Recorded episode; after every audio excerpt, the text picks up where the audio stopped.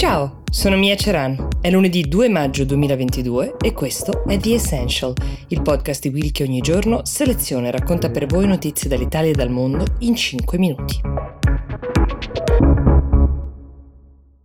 Ieri, primo maggio, si è celebrata la festa dei lavoratori, come sapete. Noi non eravamo in onda, però ci sono dei dati sulla situazione del lavoro in Italia che mi sembra valga la pena di condividere anche oggi. Il primo dato riguarda una categoria che la sociologia chiama i working poor, cioè coloro che nonostante abbiano un lavoro portano a casa un reddito minore di 11.500 euro l'anno o qualora stessimo parlando di una famiglia con due figli, basta percepirne meno di 26.000 per essere definiti working poor. Nell'ultimo anno in Italia i working poor sono cresciuti del 13%, questa è la media nazionale, sono 400.000 persone in più che si possono definire tali per un totale di 3 milioni di lavoratori. Le situazioni più frequenti sono quelle di contratti part-time che non sono part-time per scelta. Pensate che dal 2008 al 2022 in Italia i lavoratori part-time sono passati da 1,3 milioni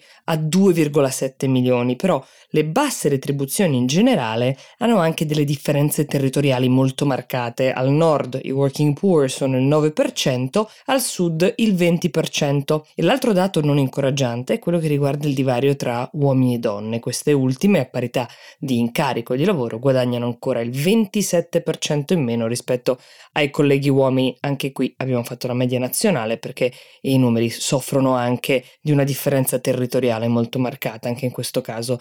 Tra i più colpiti ci sono i trentenni e per spiegare la loro condizione facciamo un attimo qualche cifra. La metà di questi vive tra la povertà assoluta, stimata con un guadagno fino a 8.000 euro l'anno, e il sostentamento minimo necessario, cioè sopra gli 8.000 ma non oltre i 16.000 euro l'anno.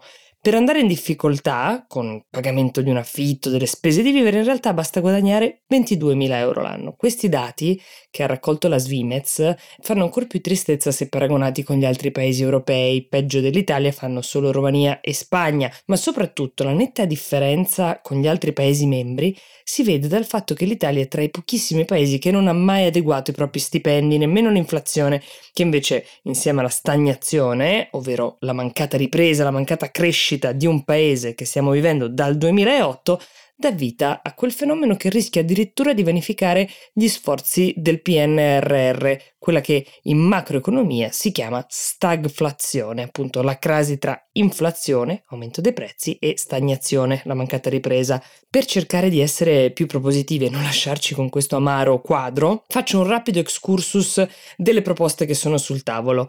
Allora il governo, faccio riferimento principalmente alle parole del ministro Andrea Orlando, in buona sostanza chiede alle aziende di rivedere i contratti a rialzo visto che il governo sta già varando delle importanti misure per aiutare le aziende a superare il caro energia. Ma queste a loro volta, e qui faccio riferimento principalmente a quel che dice Confindustria, che ne rappresenta una buona parte, sostengono che chiedere di mettere in campo del denaro risparmiato grazie a una misura varata dal governo significherebbe di fatto non avere alcuna aiuto concreto. Se quel che risparmio sono costretto a spenderlo, dov'è il beneficio?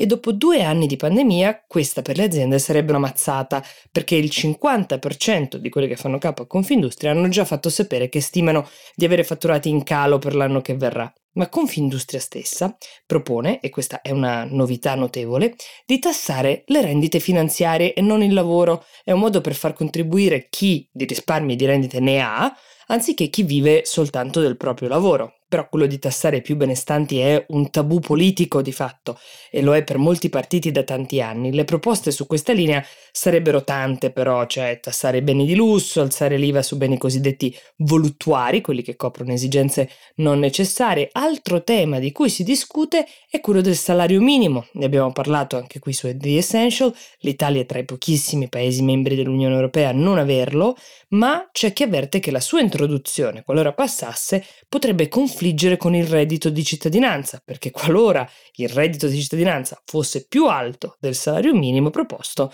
è molto chiaro che si creerebbe un disincentivo a lavorare.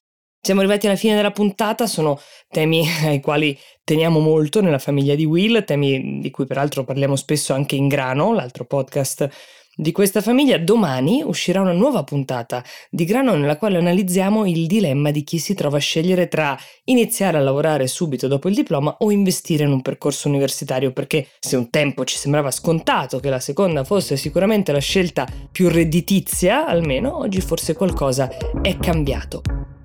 Io vi auguro una buona giornata e con The Essential vi do appuntamento a domani.